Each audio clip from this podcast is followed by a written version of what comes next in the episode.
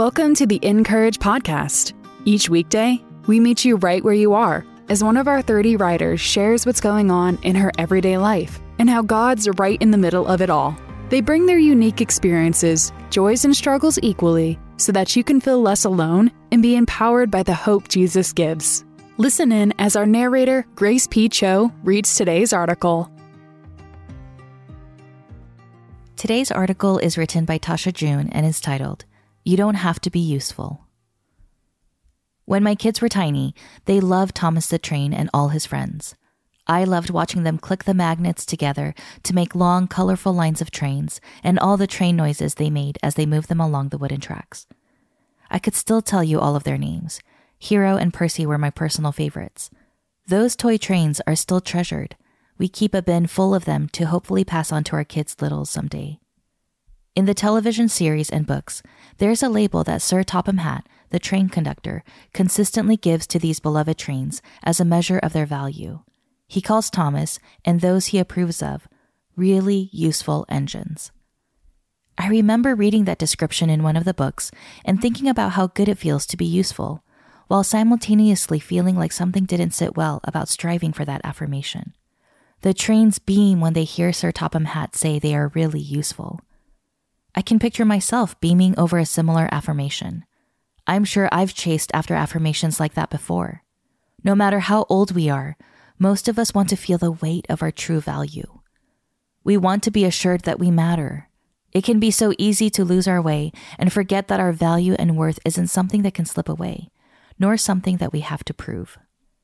Eventually, I remember having to stop in the middle of reading one of those familiar stories aloud and tell my son that being useful isn't our purpose.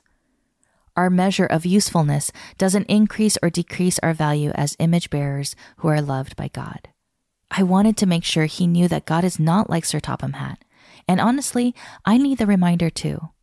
I find this message of praising usefulness consistently wrapped around everything in our culture like a security blanket. It sneaks up on us in our friendships when we find ourselves seeking to be the one who's most needed.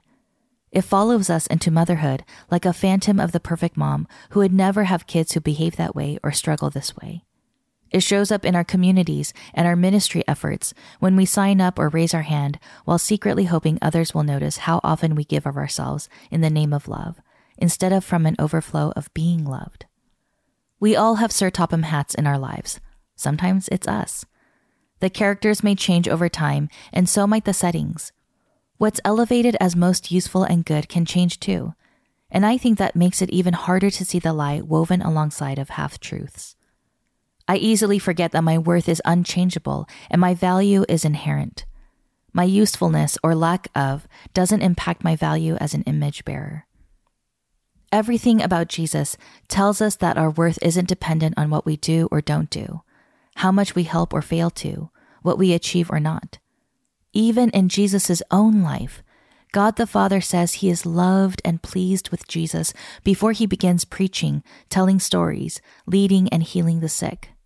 And a voice from heaven said, This is my dearly loved Son, who brings me great joy. Matthew 3:17. Being delighted in and loved is the spiritual womb that Jesus' ministry is birthed from.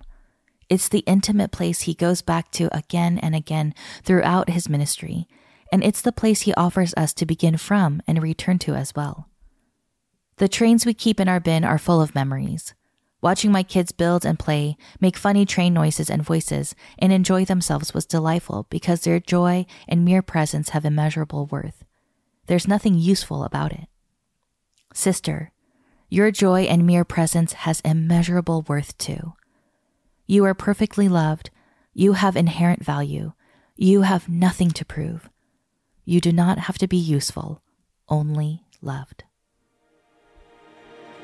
Visit incourage.me to read more from our writers, and be sure to subscribe to the podcast. We'd also love to connect with you on social at Encourage.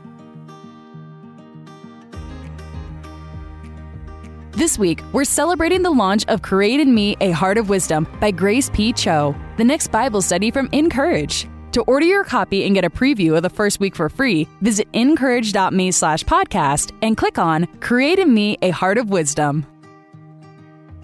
The Encourage podcast is narrated by Grace P. Cho and brought to you by Dayspring, makers of your favorite cards, books, and gifts. Visit them today at dayspring.com.